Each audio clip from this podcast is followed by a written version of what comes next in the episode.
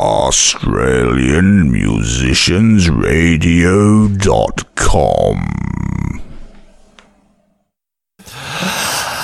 Australian Musicians Radio advises the following program may contain coarse language, adult themes, unsolicited product placement, quality banter, unscripted bullshit, dad jokes, cringeworthy puns, lewd anecdotes, general fuckery, and lots and lots of local, independent, original music.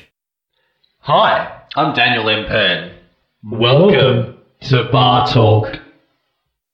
Well, well, well, well, howdy, howdy, everybody. How you going? It's your boy, Big D, Big Daniel, Daniel the Big, uh, or small, I guess, depending on how, uh, you know, how relative it is. Size is relative, as they say. I digress. Um, welcome, everyone, to yet another fascinating, lovable, and cuddleable episode of Bar Talk. Episode 40, to be precise. Um, I want to get straight into it because I'm very excited. We're trying something a bit different for this episode. We're trying keeping it a bit original, you know, a bit different.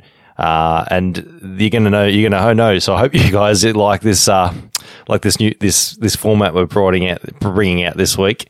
For those of you remember back for episode 25 last year when we uh, interviewed August Riverband and the English Rain. Uh, we did a bit of a joint interview episode on that one, one after the other. Well, I'm trying it again this time, but with a bit of a different format, doing it in two parts, as you've seen. So this fir- this first part, which we'll be going to very shortly, um, I had the pleasure of interviewing Tanaya Harper, uh, all the way from WA, and uh, that's going to contain the first part. And then after this this little part, this this first half of the episode, you're going to have to switch episodes and play part B because uh, afterwards, later in that second half, I had the pleasure of chatting uh, to Barley Passable, Sydney electronic duo. Uh, both of these artists have put out new music, which we go into good depth about when we chat, and I had a lot of fun chatting to both of them. But um, right now, we're going to go into Tanaya Harper's um, new EP that she did, a live EP, and you're going to hear us chatting all about that. But we are going to start off by playing one of the songs on that EP called "Don't Go Outside." Then you're gonna you're gonna hear my interview with Tanaya. So, guys, uh, without further ado, enjoy. Hi there, my name is Tanaya Harper, and you're listening to AMR.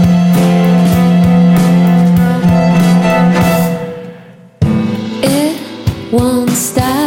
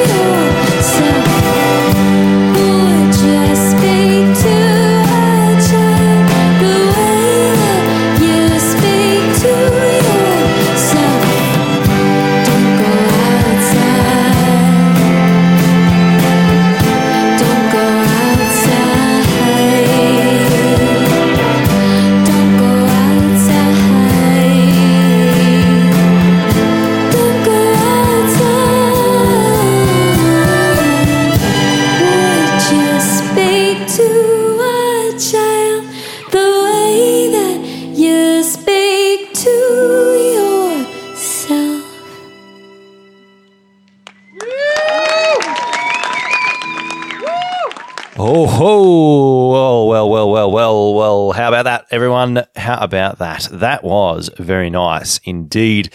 That was the one of the songs off live recorded songs off uh, Tanaya Harper's brand new live EP, Tender is the Night, volume numero uno.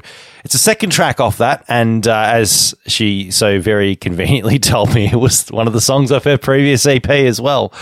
Um, but that was "Don't Go Outside" off that uh, off the live version of that new EP.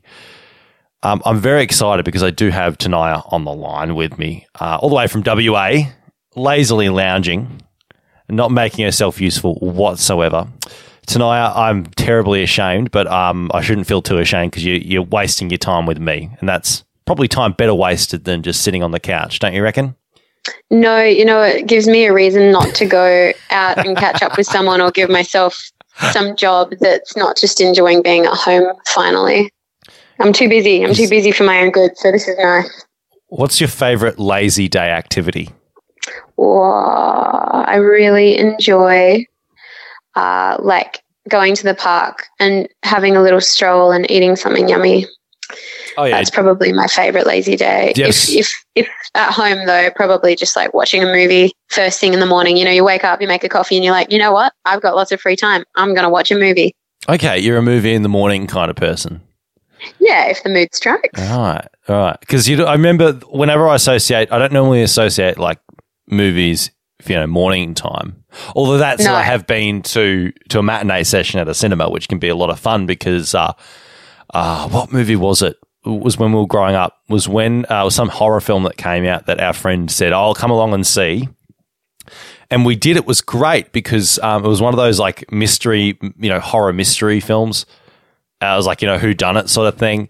And Yeah. I'm trying to remember what it was. Oh, it was the one in this uh, where they're in the elevator and like one of them's the devil. And it was, Oh my um, god, it- that sounds horrifying. I've never seen that. it was written by M Night Shyamalan of all people, but not directed by him. But um, Yeah. so like had a certain level of tackiness that was like you know you had to take the take a bit of the piss out of it, but it was great. It was the five of us. We we all went in together. There were the only people in the cinema, and we were just making a whole ruckus because we were like, "Oh yeah, it's going to be that person!" Ah, and we were like, you know, chucking popcorn, being really loud, and it was great because we weren't disturbing anyone. Isn't it great when you also like leave the cinemas and the sun is still up? Isn't that the weirdest? It- it is. I'm so I'm so used to walking out of the cinemas and it's nighttime. So at least that would have made the film a little less scary because you wouldn't have walked out into like the night. I, I think it also out into the helped. I think it also helped that we had other people there because then we were just talking shit about it afterwards when we went and had I lunch. s- you know what? I feel like I have to somehow find these people. One time I was a kid and I went with like a group of kids to see, of all things, the proof of life. And I don't know if you've ever seen that film, but it was like Meg Ryan. It was really, it was a blockbuster. And for some reason, us kids were just like being babysat and just made to go to the movies. So we hmm. went to like the most adult film. And we did not care one bit about this movie, and we we're just throwing popcorn and being all rowdy. and these poor, they, like the cinema was full, and it was full of adults who probably work all week. They were finally going on like a little date together. we just ruined it. And these two, this this adult couple behind us went and got the manager, and the manager kicked us out. And but they did that closer to the end of the film, so that whole movie was ruined for them. I feel like I need to find them and apologize. Well, was the movie any good though? In hindsight, was it one of those ones that was like a landmark film for its time, or was Uh, it yeah, I terrible? think from memory, from memory, it's a little bit like Blood Diamond. I think like Right. it's quite quite full on action film, but I could be really wrong. but yeah, I think if I went back and watched it now, it would be like high high tense. It would be what's that word? Like high intensity film. yeah, just It was around the same time as the Panic Room, you know that kind of stuff. Right, right. Yeah. It's a very I love that particular period. Yeah. Mhm. Uh, so we got. We've never been kicked out of a cinema, but I have been kicked out go karting because we decided to go drunk after um, having some birthday drinks with a friend, and this go kart Oh, place is open till about one a.m. It's like bloody Are hell, let's go, let's go it drunk go karting, and we got kicked out because we were being too rough with the go karts. Oh, oh yeah. So you'd already. This isn't bumper cars. This is go karts. This is proper go karts, not bumper cars, not those little piddly things. Did you just keep like deliberately slamming into the tires? The whole point is to try They- and drive really well, but were you well, just they were like we were being really rough with each other, like slamming into each other, going like well, not stupidly fast, like they're supposed to go fast. That's what you're supposed to do, but like on purposely being unsafe, like ramming people in the back. Of course, because you're all limber and like you would not be as damaged, you know, because you're drunk. Oh yeah, Uh, apparently, uh, yeah, and uh, well, it was just the five of us. It was just the guy. Like there was no one else on the track because Nobody like a- else. Yeah, Yeah. So you just went gun ho. But they just went. Did you know that it's an offense if you get caught riding your horse drunk? It's considered drink driving. I, I did know that any vehicle. So yeah, drink cycling is apparently a thing, but I don't think I've heard of anyone. Isn't that sad? Isn't that sad that a horse is considered a, a vehicle, not not your sentient being that you're exercising? your sentient being that you're just like having a bonding session uh, with. It's a vehicle. I'm not riding the horse. I'm simply gi- he's simply giving me a piggyback. Yeah, yeah. He's he's taking me home. The horse is a man, and he's taking me home. He's not a vehicle. He's simply an extension of my legs. Yeah, yeah, yeah. He's my spirit guide. What? You can see him? Oh, I thought I was the only one. I thought I was just ominously floating a meter Yeah, yeah, yeah. So can you please can you please stop levitating for a second? so we're, we're, we're, charging you for drink for drink driving with an invisible with an invisible horse. yeah, we're, we're charging you for a drink floating. Slaps the ticket on the horse's mane. Oh, and he's like, "Oh wow, that's quite quite firm air." Huh. Yeah, That's it's weird. quite solid. Yeah. Do that next time. You have to paint your paint your horse in a camo outfl- out, outfit so no one sees it. no, Call him John you- Cena. The horse, the horse is camo, and the outfit that the person Yeah. is wearing is camo as well, and then it's just invisible. Yeah, it's just like then you can just see these reins floating. They can call the can call the yeah, horse just the reins. call the horse John Cena. Oh, imagine if you lived in a world where the rains, there were just like heaps of rains floating in the air. you know what that reminds me of, and I, I, I know this is getting into like what the the fourteenth tangent in about five minutes. Uh, it reminds me of that round the twist episode where uh, the the girl turns invisible, but she has to be has to be naked because the clothes obviously show up. And so at the end of the episode, she gets caught out because the invisibility wears off, and she's caught riding naked on a horse like Lady Godiva. I remember that so Yeah. vaguely. The one, the one I remember the most was swallowing the frog, and the mm, the guy who got pregnant. I don't remember the naked girl as much, but it's there. It's in the back of my. It's in the back of my memory. The tree pregnancy, and then of course there was Oh, the fish. wasn't that great? the willy the whirly willy one with the fish. yeah, like oh god, what a isn't that amazing that they got the funding to do that? Uh, like you know i heard i heard actually a rumor or a theory that in the 90s the reason why we have so many acidy tv shows and cartoons is um especially from america is because in the 90s they trialed like lowering the level of censorship so that's why we have um, Ren and Stimpy and all of these crazy shows. like Beavis and Butthead and like just yeah, yeah, just real weird shit. And it's because like they were they got given free reign. They tried to like see what would happen if you lowered censorship. and then And so like that's why that particular era is just so intense. we thought it was good, then you decided to make him have a spinny penis. And that was the cutoff point. In Beavis Buck, Buck, um, Buckhead. no, I'm talking about that round the twist episode where he's Oh, where he swallows a fish and gives him the whirly willy. Yeah, yeah, yeah. For those of you who didn't grow up on around the Twister or any international listeners are going, what the hell are they talking This is starting to sound like the Andy Griffiths like uncanny books. I'm surprised It's they starting never. to sound like all of that. I'm surprised they never made a TV show out of that. That was one of my favorite books growing up. Yeah, they were amazing. They were some of my first books. And um, Lemony Snicket, the series Yes. of unfortunate events, Mm. they were incredible. They had some pretty whacked up stuff in it though. So freaky. a lot of kids' like books like do. stuff that gives kids nightmares. You can get Yeah. away with it more in books, I think, than TV shows, and it must be just because of the, the visual medium. Because if you're got it on TV, unless you're reading the kid's book, of course, but if you're on TV, Yeah. you're seeing everything. Whereas in the book, you know, the kid's out in the corner, he's just by himself reading. Yeah, yeah. I I get think that maybe the the ma- the scariest thing I think I ever saw as a kid was um the original Witches with Anjelica Angelina Huston. The OG, Did you ever the classic. see that? The OJ, fuck, that was scary. That was so so scary. Like the witches with their long nails and their bold, like scabby heads, and she was so scary. And that film, Yeah. that was one that was. I always find it found it funny because they would just randomly have Rowan Atkinson cameoing as the clueless uh, hotel manager. yeah, absolutely. And like the book, it was so much less intimidating than the movie. Yeah. So yeah, definitely films will give kids nightmares way Mhm. before a book will. Um, I want to say a long, it's a long overdue welcome to the show, Tanaya. Oh, hello. Hi. Hola. There's a there's a lot to talk about, but it's not about mu- about your music. Clearly, No, I, I could go on forever. Want Can you say, imagine me stoned? It'd be like this times a million. yeah. Oh, I'm going to recommend that this episode. I'm going to put a put a recommendation on there saying that please uh, uh, take your Please come back in complimentary the future and uh, have a joint before we start the interview. I was going to say for people listening, take a tab. You know, just a yeah, just, and a, just a light like puff, and just hear the tangent start. and then just yeah, into tangents, Engines lines. rolling. Yeah. exactly, just interconnecting in random spots. But um, Yeah. I just want to say, yeah, good stuff on the new EP. I guess you call it. Do you call it an EP or a live album? It's sort of Oh, yeah, I don't know. Like, I guess it's an EP because it's six songs. I'm a real fan of EPs. I think that gone are the days of like 16 song albums, unless you're like Thundercat or something. But um, True. yeah, I really like EPs because it's just a more concise little little snippet. It's less intimidating than like concept album. It's less like sometimes I feel like with albums when you're thinking about them, you feel like you have to fill the space rather than like Mm. I have these five songs and I feel complete.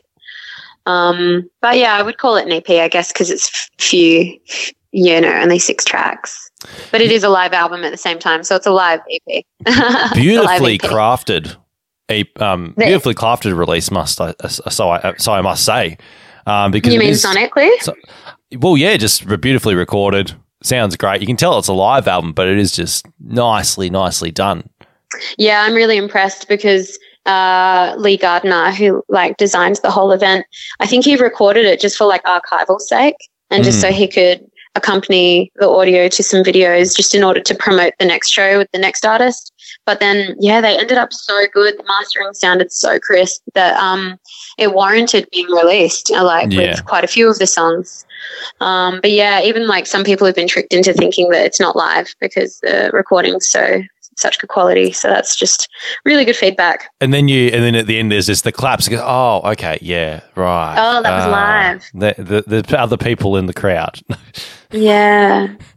Yeah, I love it. I'm really, I'm just really chuffed with the whole thing. And yeah, someone said to me, Oh, I didn't think it was live. And I was like, You know why? Because you can't hear people talking over me. That's why you, you, you forget that it's live because usually there's like the murmur of the audience. But this audience was like extremely um, present and just there for the event. So yeah, that was something I was extremely grateful for and really enjoyed. Uh, Tell us a bit about the event that you recorded it at, because I guess how did it come about, and what was what were you aiming to do as part of it? So in the middle of last year, um, this uh, cool dude over here called Lee Gardner, he messaged me and uh, he was like, "Hey, Tanaya, I've got this idea where I want." Um, I've got this idea where I want a local musician to play their songs with like a string quartet behind them. I was like, oh, that sounds amazing. But, you know, I had, because it wasn't my idea, I had no full comprehension of what he was getting at. So then he asked me to send him a couple of my songs just played to my voice memos on my phone, um, just acoustically. So I did, and I sent them off. And then what he did was he passed uh, those songs onto about four different uh, string arrangers, like composers, and then that meant that they like got two or three songs each. And they came up with arrangements for a quartet to the songs they were given. And then uh, what happened was a couple months after that, the event took place and I just I just arrived and the strings players were there setting up and we didn't really get a sound check. We just got to figure out the beginnings and endings of the tracks. We didn't actually get to play through the whole songs and just to make sure everything was like, you know, well well started and cut off. And yeah, then the people started rocking up to um, this backyard in this suburb over here and eventually the backyard filled up with picnic blankets and picnics. And then it started and it was like that was really the first time we were playing because we didn't get to have a rehearsal. And there was uh, filming and an audio recording of it. And i got to use in-ears for the first time ever. And um, yeah then you know a couple months later lee sent me the recordings to them and they just sounded really good. And he was like, "Oh, I would like to get them mastered." And at the same time, I decided that for my next EP, I would have uh, you know, my like four songs of my next EP on the A side. And for the B side, I would put the Tender is the Night songs. That's the Hmm. plan with that. And then the bushfires happened in Perth uh, a bit over a month ago. And that was really devastating. I think like 80 homes got lost. So I really wanted to raise some money for the bushfires. So I decided kind of then and there just to release the EP like a day or two later, just to see if, uh, you know, the sales from that on Bandcamp could raise enough money to, you know, be, be uh, like happy enough with the amount raised to pass on to the bushfire victims. And it raised like $900 so far. So That's pretty impressive. Yeah. yeah, so that was the whole event. It was like a backyard quartet to a local musician's songs, really. I was going to say, it is such a testament to those arrange those arrangements to then Oh not actually yeah. have rehearsed with the string players. Yeah, the important thing was that the recordings that I sent to them were how I would play it live. That was the really integral bit because if I rocked up that day and was like, actually, I do this thing as well in the song, then that would just fuck the whole thing up. Um, so yeah, we just they arranged them just to the recording, and then the strings players are absolute professionals. You know, like the fact that they could just get up and play with someone they'd never or play for someone they'd never played with before is just really incredible. It was such a moment. It was such a special, special thing, and I only realized how special it was once it was happening. Yeah. Like I had no, I had no idea what it was actually going to be like, and then I realized how special it was. I was going to say that you would have had a lot of interpret, in, interp, intrepidation, surely, because you hadn't. I'm guessing you hadn't heard anything of what they've been working No, on. yeah, I had no pre- preconceived expectations at all. And then once I heard how magnificent the arrangements were, I was just like blown away. And it's an event that Lee is having every season, so per season of the year. Like um, that was the spring one, which was the first one, and then uh, he just had his um, autumn one, I believe, with Jane Azzopardi from a band called Mhm. Calmly that used to be known as Child Saint. Yeah. So again, they learned they learned arrangements to songs they hadn't played live before, and I heard that that went beautifully. So yeah, it's a very beautiful idea he has, and I hope that if he goes for any grants, that he gets them because it's Yeah. well worth it. So how many has he done so far? Uh, after me, he did his summer installment, which was Sean Gorman from Salary. Yep. I'm not sure if you've heard that band, but it's like stunning. And then, yeah, as I said, Jane from um, Calmly, formerly known as Child Saint, sh they um, did one with her just recently. And instead of the backyard, this time they did it in a town hall in Leederville. I'm actually like slightly jealous that um, I didn't get to play town hall, but but I got the OG, so like I'm happy with that. I got to break the water. Yeah. Fair enough. Yeah. Um, you might have to get in yeah. get in another time if you're feeling a bit jealous. I think so. moved on. Maybe one. I think one day he might do like an all stars. He'll get everyone back for like two Oh, of yeah. their songs. That because by that that point- cool. Yeah, if he does it for like another, you know, three artists, then he'll have, you know, like six of us that can um all come and do like two songs each. So that'd be a good good set. What I mean with with it now because you because then you you said that you decided on picking. You were saying to me before you decided on picking a couple of songs from the newer EP, and then a few the others are from your first. Yeah. What sort of I mean, how many songs did you play during your set? Because you only then end up putting two songs from the second EP, and then you said you were saying this before uh, we started the interview that you then put the other four or the last four songs were from your first EP. I mean, Yeah. what what process did you have to go to to whittle down the songs that you ended up having on the EP? Um, it was more that I didn't think strings suited the full band songs because I didn't have my band playing with me.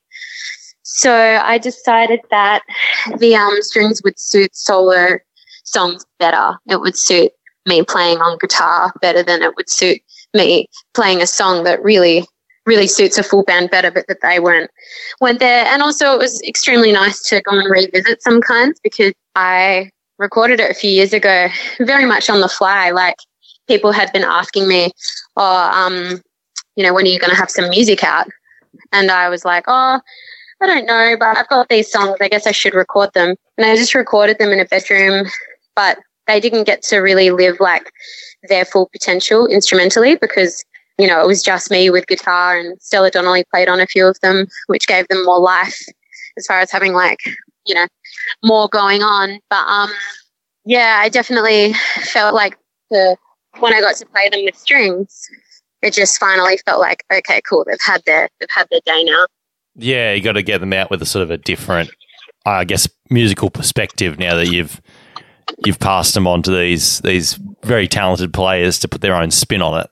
It's also really nice just to like revisit old songs because I've been playing the new EP songs like a fair bit. So it was really nice to go, oh, you know, there's this other EP that I brought out like two, three years ago. It would be really nice to um just like say hello to them again and give them some respect. Do, did you um do you find that with just generally speaking your own stuff, like it doesn't have to be the stuff that you played on the night, but just generally speaking, with your songs, do you have find that there is a bit of that thing where you get a bit fatigued when the song first comes out?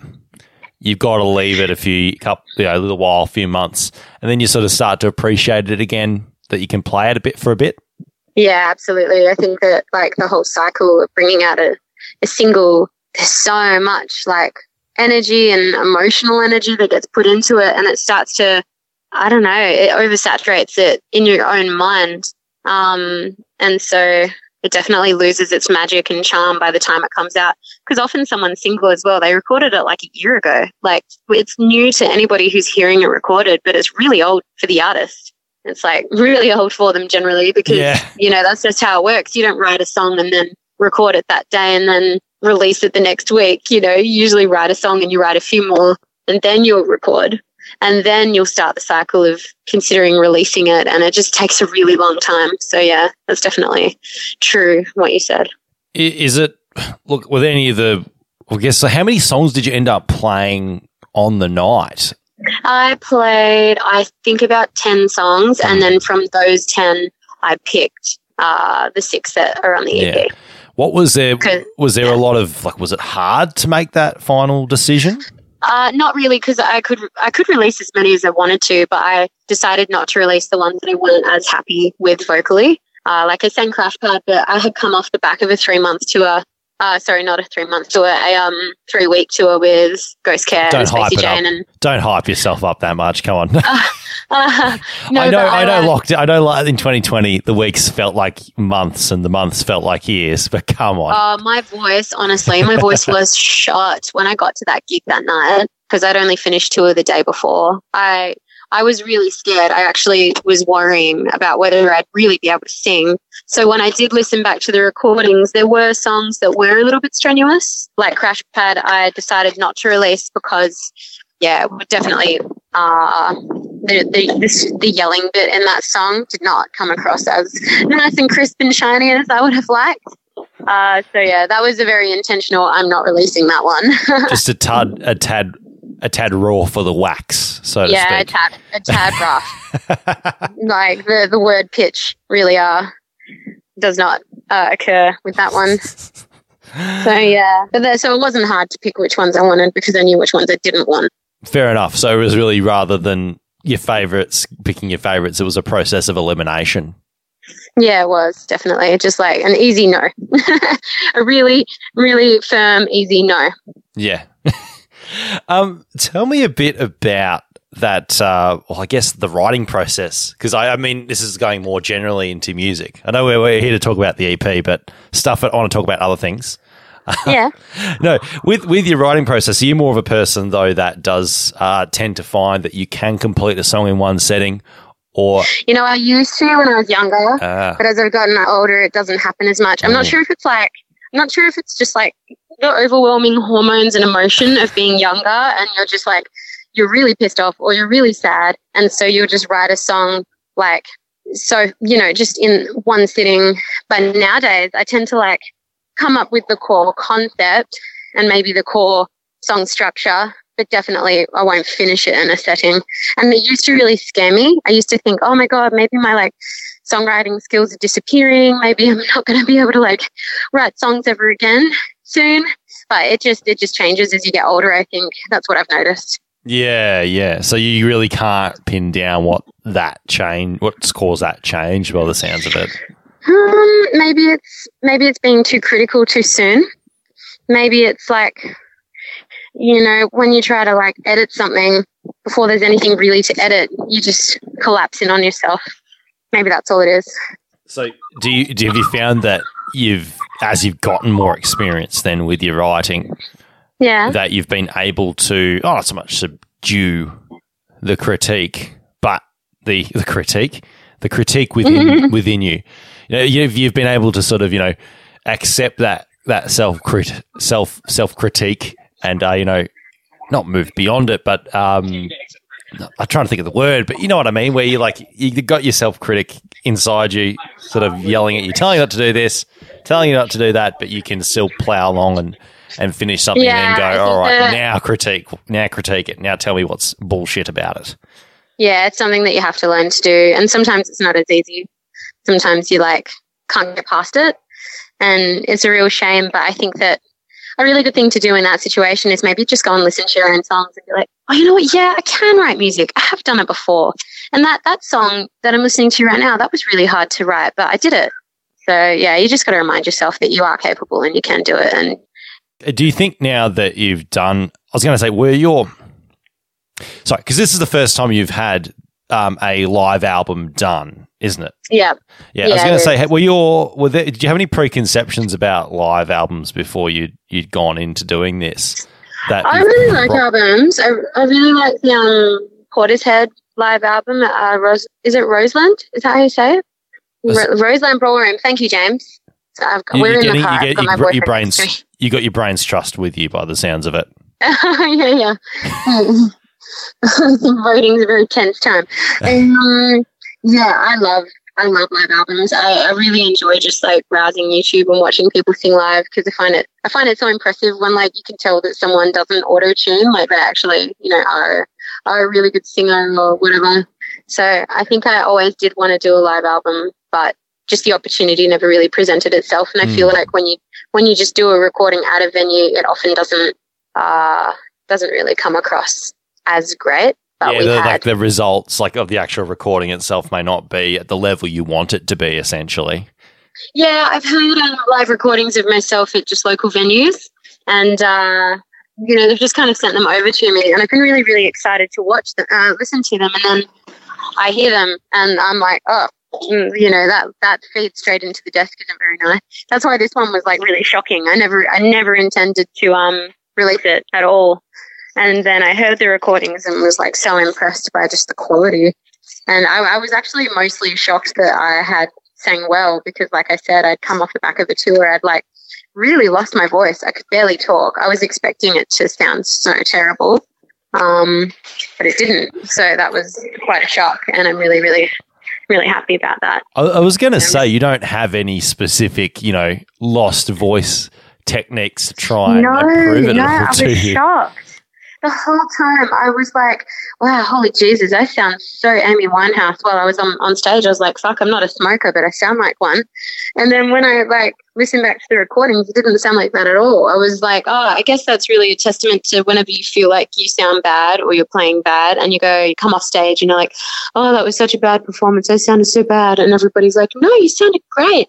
And you don't believe them. Now I think I'm more inclined to believe people when they say that, oh, no, you did great. Like I didn't notice what you're noticing at all. Whereas before you were just like, yeah, you're just being nice. Get off your yeah, high horse. absolutely. That totally. Stop, stop fronting me. Yeah, yeah. Like, oh, come on. You don't have to stroke my ego. It's fine. Like, I know I sound shit, you know. But um, no, now I'm like inclined to believe that maybe we we don't do as badly as maybe some of us feel like we do. yeah, it's again that self critique coming thing coming out again. yeah, totally. But I think now I'm starting to like get a bit of a get a bit of a hold on it over time. As you get older, thing. everything gets easier, right? Uh, is, is, that, is that a thing? Because I feel like you, you ask an old person "Oh, every day it gets harder to get up the sore joints or something. I don't, Oh, I know that was yeah, a that's- poor, very bad thing to say against old people. Old people are lovely. Um, No, I'm doing an aged care class. I'm studying nursing at the moment, and um, yeah, it's really devastating to learn about a lot of the uh, things that happen as you get older. But at the same time, it's also really beautiful to like think that maybe you could, I don't know, be a carer in some capacity and like you know, just help them enjoy enjoy their time, even though they might have ailments and stuff. I don't know. That's a whole other world that I'm It's- starting to become aware of. It's just a philosophy. It sounds like you're just getting a little bit philosophical there for a sec. Yeah, definitely. You don't try and bring any particular philosophy to your to your writing style, do you? Oh, that was a bit um, of a, I do actually. you do. No, I Okay. do. I, thought you were about to go. yeah. What kind of questions that, Daniel? No, I like. I don't get like literal. I don't start talking about like Kant or Nietzsche or anything. But I definitely, I definitely have my like own personal philosophy in life, and like where, for instance, um, you know, I do truly believe that as bad as things get, there are silver linings. Um, I think a lot of that has to do with like having bipolar, and so when lows are really, really, really bad, I always know that there will be an upturn. I don't know when it's going to happen, but I know that it is going to come. Um, and so I think that through all of my songwriting, even though at times it might be really sad, um, there is always like that, there's that insight of like, you know, I know that what I'm talking about right now is very like solid and matter of fact, but I know that everything changes, nothing stays the same forever. So I'm always very aware of that. And that's the philosophy I hope that I bring. Because it's not that uncommon, people being bipolar in the music industry or being being creatives of some kind, some some in some Yeah. form or another.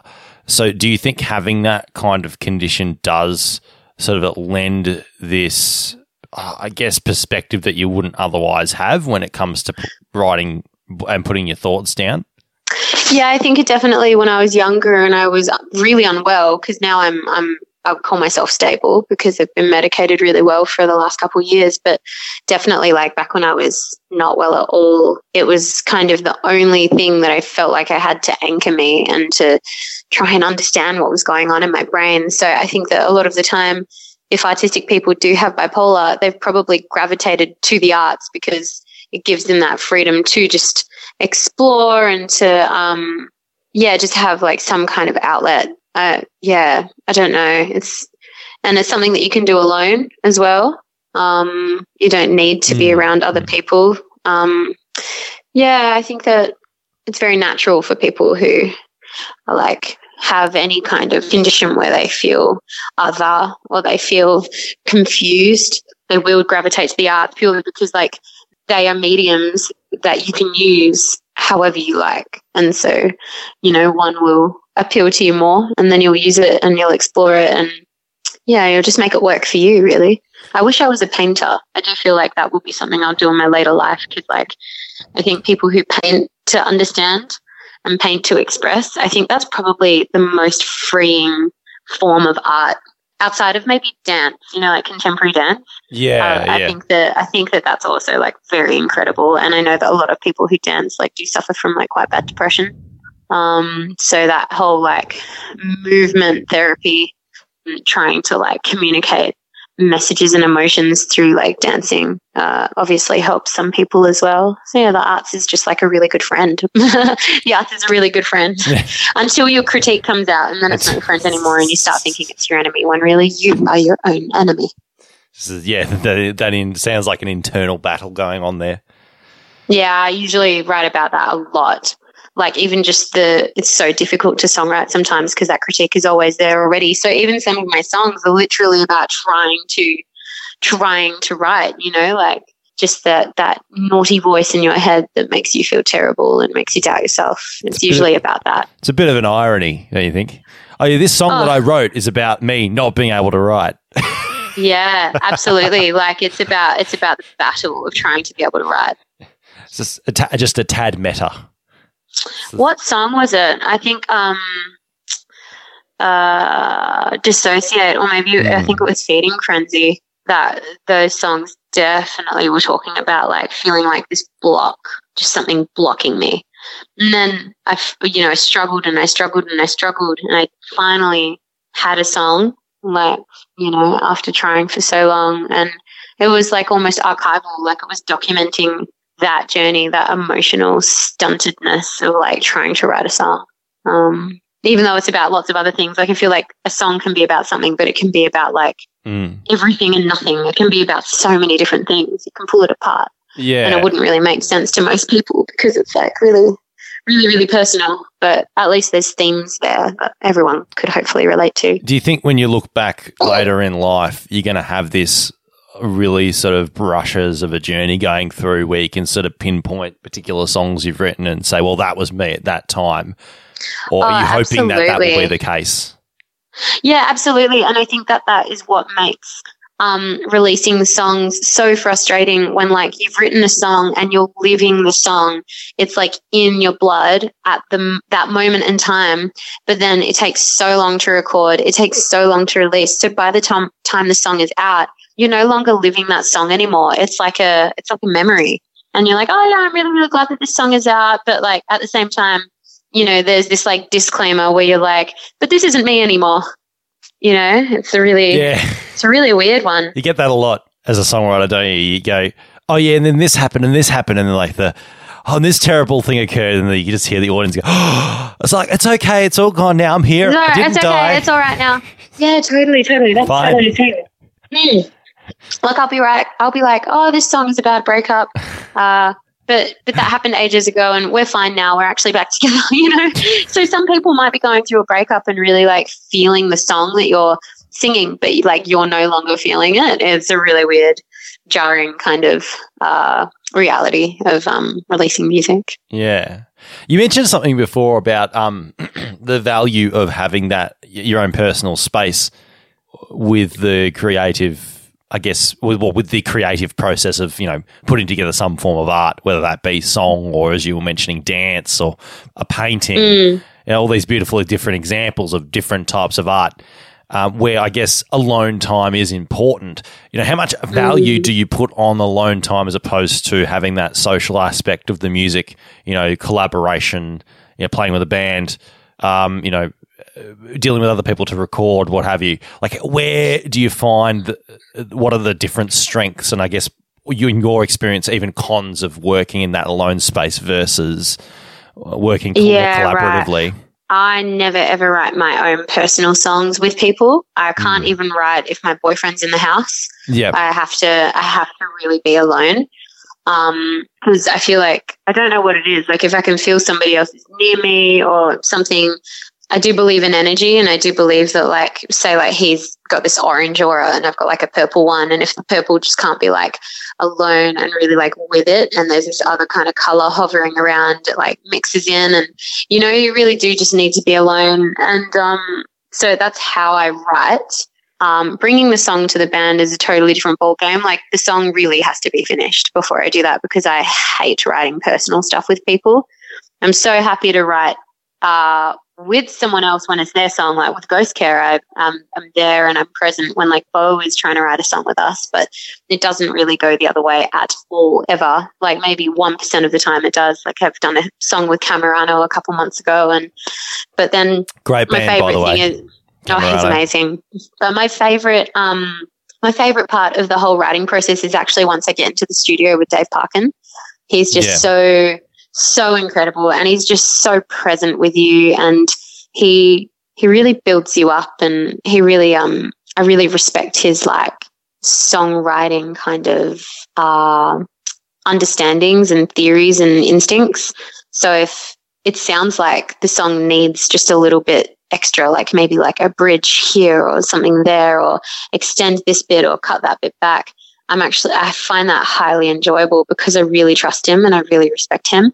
But flip side, I wouldn't maybe be as comfortable if he was there while I was trying to write the song. You know, I have to write the song alone and then I can take that to him and hand it over. You know, like I really, I have changed things in songs because he had suggested it. Mm. Um, I wouldn't do it if it was someone that I didn't respect. I'd be like, "Fuck off! I'll do what I want, thanks." You know?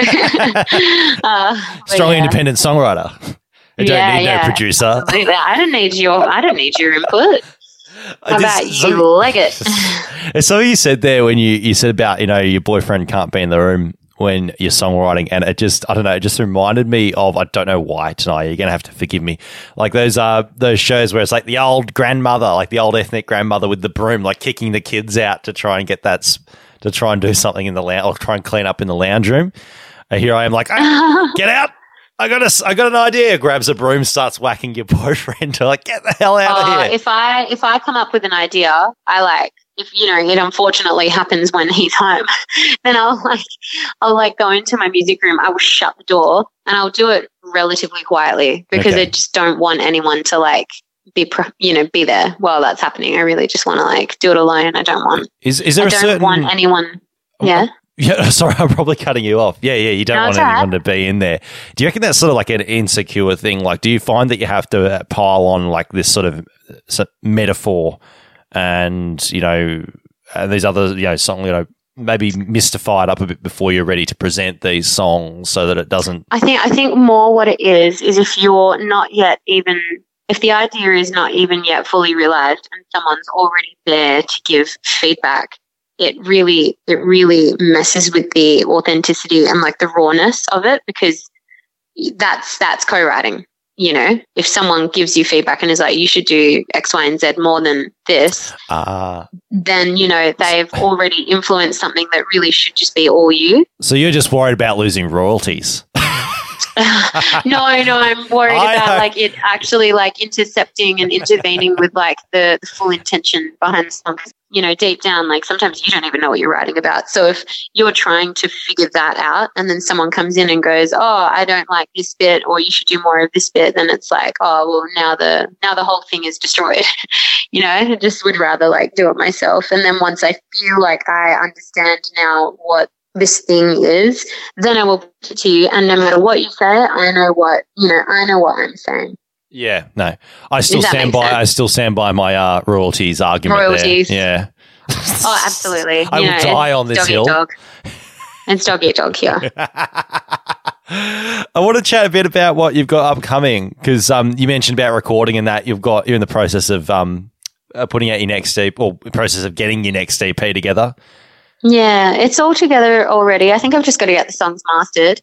But we have a four track EP that the song Emma will be on, the song I Mm. brought out a couple months ago. Beautiful song And that, uh, that we played yeah, too on this you. here very show. So uh, Oh, thank you great very much. great song too. It's a fun song. It's very fun. But um, yeah, that, that's a little four track EP that we'll bring out um, hopefully around, I'd say May. Uh, we've kind of dropped the ball a bit because um, I've been very busy with work and stuff. So no rush, no rush to get it out. But it's going to be called Bad Faith. And uh, the next single we bring out is actually going to be the song Bad Faith. So yeah, I'm really excited to get that one out and hopefully get it on vinyl and stuff. Mm. Have you have you put all of your previous releases on vinyl? Uh, now I have so far, yeah. Because when we brought out Slow Motion Breakup, which was my second EP, the first EP, Some Kinds, was on the B side of that. Uh, so so Hmm. far, everything that's been released is on vinyl. Uh, I also sang um, uh, for the Cyclist, who's a UK uh, electronic artist, and also uh, the I sang on is on vinyl as well, which is pretty cool. So that's really nice. It's like yeah, it's such a nice feeling when you receive your, your vinyl finally in the mail and you look at it and you open it and it's just lovely. Is there is there a um is it like when you go into a new car and you get that or some new vehicle, a new bus and you know it's new because it's got that new car smell? Yeah, You know it what I'm does. talking it's got about. the new the new vinyl smell. The new, yeah, the new vinyl It smell. does. Yeah. It like- does, and it also really makes you feel like a bit validated. You're like, yeah, now I am a real musician because I have vinyl, not just CDs or not just cassette or not just digital, but like vinyl. Wow, it's real. You mentioned cassette. I was going to say you haven't gone down that route, have you? No, I do. I've, I um, was initially released on Healthy Tapes. Um, That's Okay. how I got some kinds out. So that was only cassette. ah. and then and then my second we just did it cause but yeah like cassettes um i think they had like quite a nice little three year period there where they were really popular um yeah, just some resurgence think- that just didn't go anywhere. i think it's more like merchandise is really expensive you know if you want a vinyl it's like 40 bucks if you want a t-shirt it's like 35 or 40 bucks but a cassette's five bucks Yeah. so i think it's if anything it's like a token it's like a souvenir and if you have your little rack of cassettes you can be like oh yeah i really like that Danae chick oh yeah like this is her cassette or because you know everyone's got spotify now so Mm. what would the fucking point be of buying a cd you know when they can listen to you for free yeah. um which is horrible. But yeah, I think that's where the cassette thing came from. Like, oh, why would they buy a CD when they can already listen to you like in this app for free, really? Mm. So that's why they would buy a cassette. Fair enough. And uh, yeah, so is there roughly, do you know roughly when the EP is going to come out at this stage, or is that a trade secret? I reckon I'm. I reckon I'm like gonna gonna say May. We've just got to bring out the Bad Faith single, Mm. and then we can bring out the EP after that. So that's usually like a two month, two and a half, three month turnaround. That, and I've got to. I've actually got to put in the order for the vinyl. so there's a couple things I need to do before I, you know, go down that route and get the artwork. done. Furiously, furiously scribbles on scribbles on her to do list. Yeah, It's like- absolutely. oh, finish artwork, get masters. yeah, it's a it's definitely like lots and lots of things have to be in place before a musician can release stuff.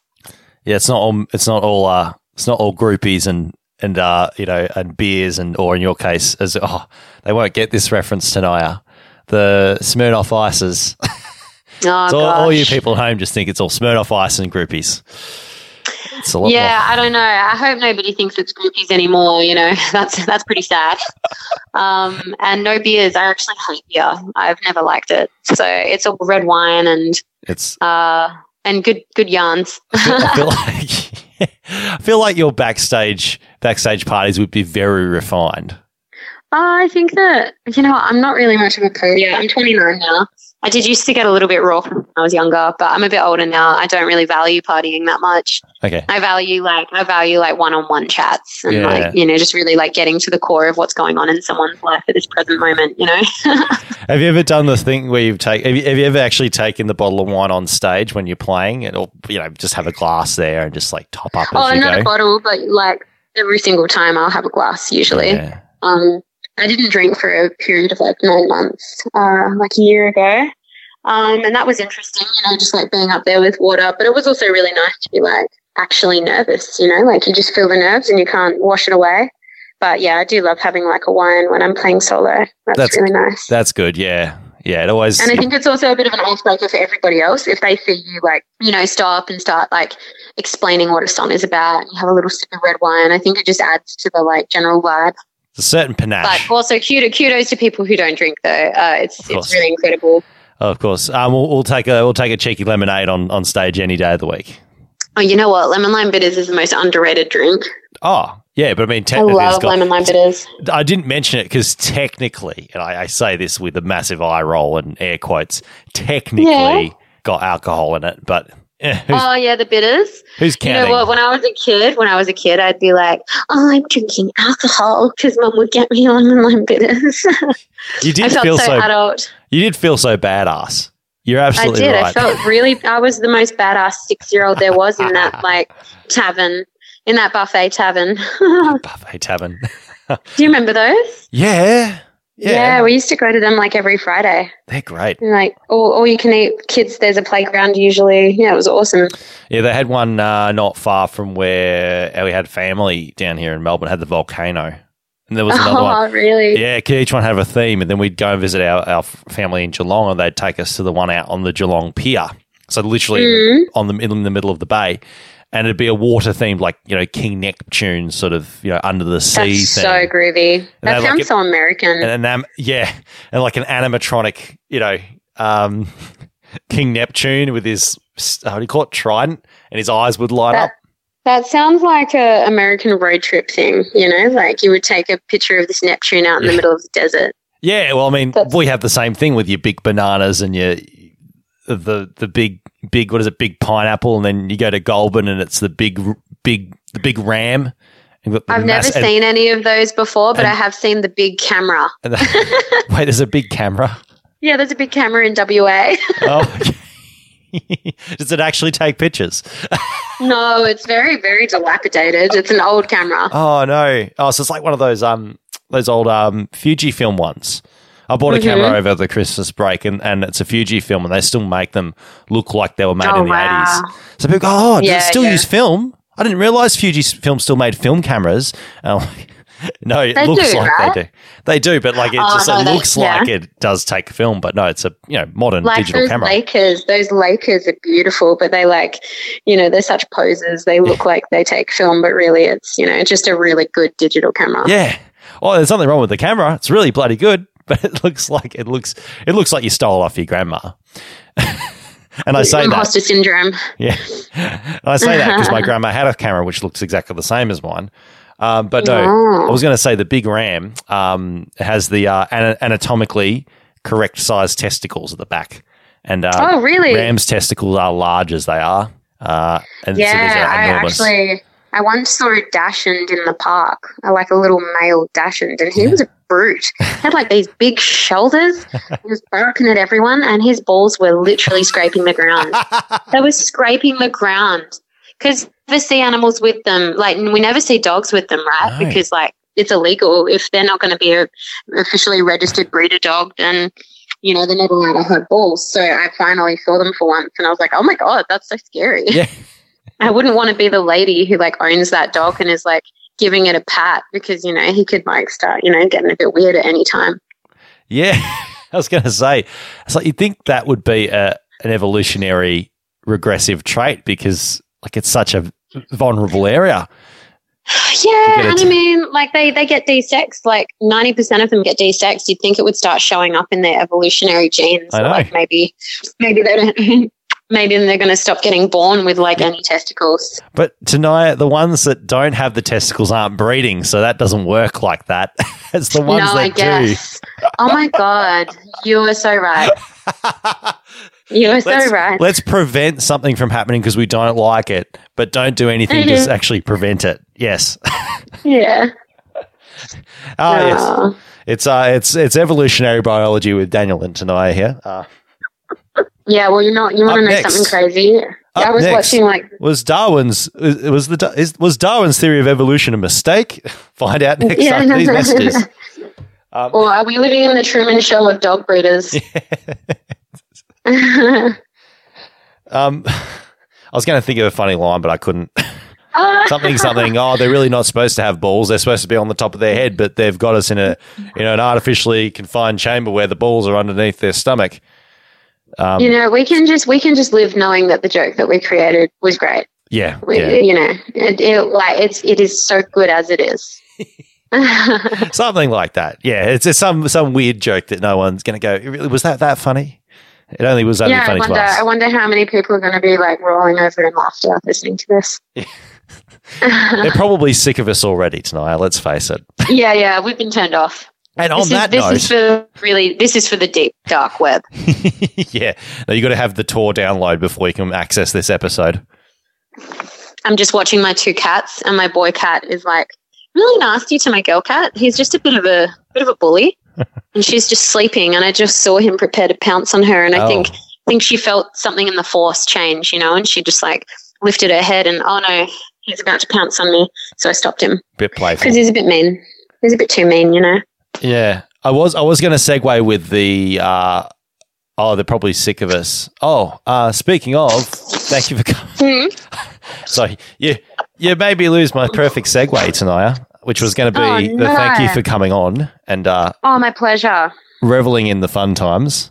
Thank you for having me, and thanks for uh, thanks for um, tolerating me having to midway through. Now, of It's course, very important. I'm sorry, the vote's a little bit more important than the Oh, yarn. That's okay. For those of you who didn't know, we, we carefully edited out the bit where she said, uh, leave me for five minutes, Daniel. I've got to vote. I've got to do my state election vote. state elections on today. Yeah. Um, I just want to say, yeah, thanks again for coming on. Uh, the, the volume one of Tender is the Night is out now on Bandcamp specifically, isn't it? Yeah, only on Bandcamp because we're uh, like 100% of proceeds from Bandcamp sales are going to go straight to uh, bushfire victims uh, from the Wooroloo bushfires a couple months ago. So, yeah, you can only get it on Bandcamp because I really want people just like listening to it on Spotify and if, if they want to listen to it and not, you know, contributing anything to, to a cause. So, yeah, that's our tactic, you know. Fair enough. Yeah. So if you get a chance, guys, and um, please go and listen to the full thing and give it a download on um, Bandcamp to support what is really uh, a great cause. Yeah, I would really appreciate it. We've raised $913 so far. Brilliant. That's really good. That's awesome. I, yeah, I really hope it does something, you know. Uh, Yeah, and of course, make sure you check out um, Tanaya on her socials, wherever that might be, for I guess all of her stuff that's coming up. I would probably just direct people like immediately to Instagram because I also upload like stories pretty frequently, and I consider myself quite funny. Oh yes. I, I make it I make it quite a jokester Instagram. Any any cat stories that come oh, up? so many, so many. I feel like that's Yeah, just a I've got- wealth I've of entertainment. I've got a little girl, and she's so beautiful, but God, she's a bitch. So a lot of a lot of my videos are just of her glaring at me. It's, Yeah. it's shocking, you know. I'll like try and do some Pilates, and she'll just be glaring at me from above. So what is this stupid exercise? This isn't going to help dumb- hunting at all. You, you dumb pink fleshy thing. okay, well, you have a great day. Thank you so much for having me. Yeah, uh, please. Th- well, thanks for joining us today, Tanaya. We are about to play um, one of the songs that came off, off your first EP, uh, which is disasso- Yeah. dis- disassociate. No, dis- dissociate. I pronounced yeah, I think it's dis- dissociate. yeah, dissociate. Now, you mentioned, you elaborated a bit before how it was uh, one of those songs that sort of explained how you had that, I guess, the battle going on with trying to write. Um, Yeah. But I guess what stood out for you this for this one in particular, because this was one of your favourites on the record. Um, but what stood Yeah, out for it for you? I think my favorite bit was I felt really um proud of like how I sang it. Um, when I listened back to it, I was like, "Oh my god, I didn't sound terrible. I actually good that night." And then like the strings on top of it, it just like for me just feels like, "Oh my god, it's been fully realized." So uh, now I now I see the song for what it is. I'm really proud of it. It's beautiful. So yeah, that was mainly why. I should mention too. I see here the uh, the strings on that one were arranged by Erin Gordon, and so they're playing Yes. the strings on this one. Uh, she is not playing. She arranged it, Oh, and okay. then the the quartet never changes. Like the quartet stayed Right. the same, and they learn all Ah. of the arrangements Yeah. from like I think four or five composers. Mm, yeah, no, I can see. Yeah, pretty much each song's got a different one, but yeah, really good job by the by the guys playing, and of course the arrangements as well. Yeah, they're stunning. Absolutely stunning. Yeah, awesome. It's an honor. Tanaya, why don't you do us do us the goods and uh, introduce the song for us and take us out and tell people who you are. Okay. Um, my name is Tanaya Harper, and the next song that you're going to hear is called Dissociate, which was originally on my first EP, Some Kinds, and now it is on Tender is the Night, which is a live recording of a string quartet behind me on some of my songs. Enjoy, folks.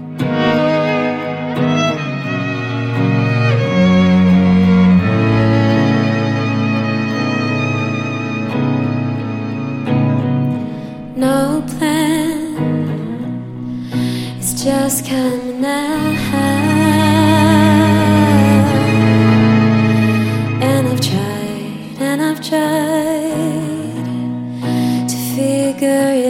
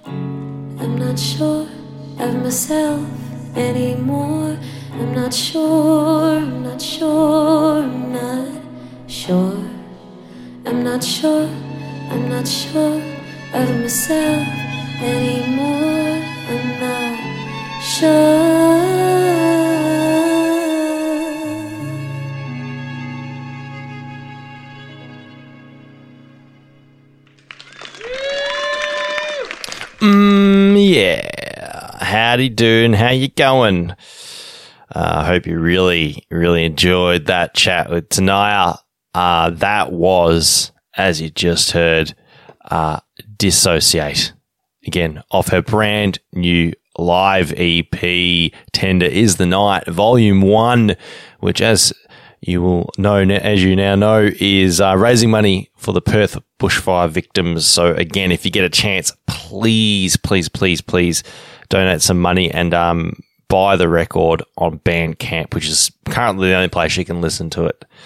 Um, I want to thank Tanaya for being awesome, an awesome guest. And of course, I also want to mention uh, big thanks to Sarah Guppy from This Much Talent Australia for helping us set that one up. Sarah, you're a legend. Keep it up, guys. Um, now, before we pop off to the next part on our second half of this episode, I just want to remind you guys to make sure to check out all the other bar, all the other, I was about to say bar talk shows. Nope, this is the only bar talk show. Now, what I meant to say was uh, make sure you check out all of the other AMR shows, The Mint Factory, Heavy Reborn, and a new one, Congo Rhythms, which is a really cool, cool, um, new new show that we've got going at the moment. So please go and check out all of our other shows at AustralianMusiciansRadio.com. Uh, of course, make sure you check out our socials as well while you're at it. Facebook, YouTube for Bar Talk, and of course for AMR Australia, Facebook, Twitter, and Instagram. Um, we'll leave it at that. We'll, we'll remind you again after the second half of the episode to check our socials if you haven't already. But in the meantime, pause this, pop on to part two, listen to my, my sexy interview with Barley Parsable. We'll see you all there. Well, what are you waiting for? Go and listen to it. I said, go and listen to it. AustralianMusiciansRadio.com